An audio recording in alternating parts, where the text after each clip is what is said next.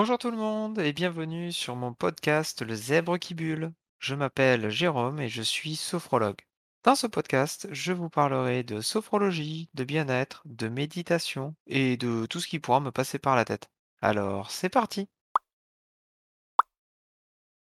Aujourd'hui, une bulle un peu plus personnelle. Je vais vous parler de ce que la sophrologie m'a apporté dans mon quotidien, parce que, en plus d'être sophrologue, oui, je pratique la sophrologie régulièrement euh, cours de mes semaines, hein, pour moi personnellement. Cela fait maintenant six ans que je pratique la sophrologie.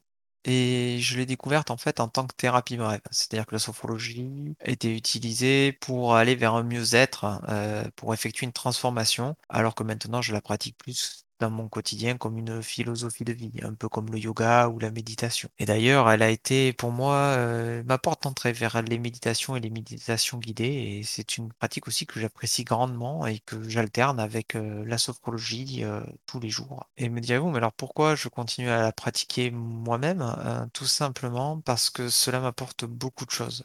Et la première, c'est que cela m'a appris en fait à, me connaître et à apprendre à m'écouter c'est-à-dire à prendre conscience, de mon corps et à l'écouter quand il me parle. Plus concrètement, à prendre conscience des douleurs ou des tensions que l'on peut avoir et à ne pas les ignorer comme j'aurais pu faire, il y a quelques années de cela. J'ai pu aussi apprendre à accepter qui je suis et cela n'a pas été une mince affaire. Apprendre à s'accepter, à accepter les émotions ainsi qu'à les décoder, aussi bien celles qui sont instantanées que celles qui sont enfouies depuis des années.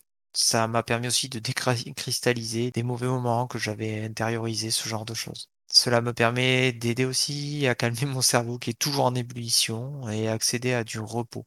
Cela ne veut pas dire que mon cerveau ne passe jamais en mode turbo, hein, bien au contraire, il est un peu toujours comme ça par défaut. Mais cela me permet d'avoir simplement accès à des phases de repos, à me recentrer. Et ça me permet à, de recharger les batteries. Et croyez-moi, quand on est introverti, recharger les batteries, se recentrer sur soi, prévoir une petite journée, enfin dans une petite journée, un petit moment de pause, ça fait du bien. L'exemple le plus concret que je peux vous donner, c'est quand vous avez une journée, vous avez des réunions, vous voyez du monde tout le temps, et cetera. Quand vous êtes introverti, un peu comme moi, heu, par certains aspects, eh bien, pour moi, il y a rien de mieux que de faire une petite, heu, sophro, heu, un petit exercice de sophro ou une petite méditation, heu, en rentrant, heu, rien que, hem, pour me recentrer sur moi-même et ça me permet, de recharger mes batteries, de m'apaiser et cetera et aujourd'hui, je l'utilise, dans mon quotidien pour me réserver un moment avec moi-même et ça, c'est très important.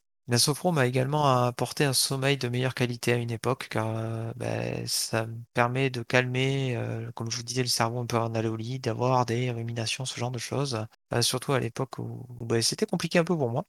Je vous parle de ça, il y a quelques années, hein, maintenant et ça m'a permis en fait, heu, d'avoir des outils supplémentaires et c'est vrai quand on dort mal, beh, du coup, tout le reste suit alors que quand vous avez un bon sommeil, bon, s vous êtes mieux armé pour affronter les journées du lendemain. Et du coup, j'ai pu également tester l'efficacité de la sophro en pluridisciplinarité et lors d'épreuves difficiles, comme je vous disais, j'ai pu également apprendre à me libérer de poids et accepter mes émotions et que c'était normal de les ressentir. Et ça m'a permis d'avancer petit à petit en m'offrant des ressources supplémentaires et à puiser dans des ressources que je ne soupçonnais même pas avoir. Cela me fait penser à à la sortie d'une séance de sophrologie où justement j'étais allé voir, heu, un sophrologue qui qui m'avait qui me suivait, et quand je suis sorti et que je suis arrivé sur le trottoir, devant la porte, je me suis senti léger, mais tellement léger que cela m'a bouleversé en avoir les larmes de joie, hein, bien sûr, mais en avoir en avoir les larmes aux yeux. Alors tout ça pour dire quoi? Eh bien, quand j'ai voulu me reconvertir, eh bien, la sophrologie m'est apparue comme une évidence car je voulais partager ça avec le plus grand nombre, avec énormément de monde. Alors je rappelle que la sophrologie ne se substitue pas à un traitement ou à un avis médical, mais peut aider en venant mobiliser des ressources, heu, supplémentaires que chacun d'entre nous a avons en nous, hein, tout simplement et que chaque personne a. Et je tiens également à partager que c'est important de trouver le ou la bonne sophrologue, hein, d'avoir une personne avec qui vous vous sentiez bien, que vous vous sentiez à l'aise et en sécurité que vous pouviez partager.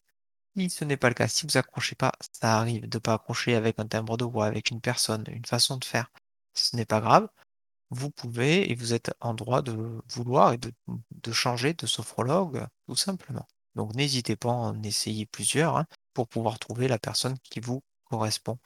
Pour moi, ça me paraît être l'un des points clés si vous voulez, heu, apprécier la sophrologie.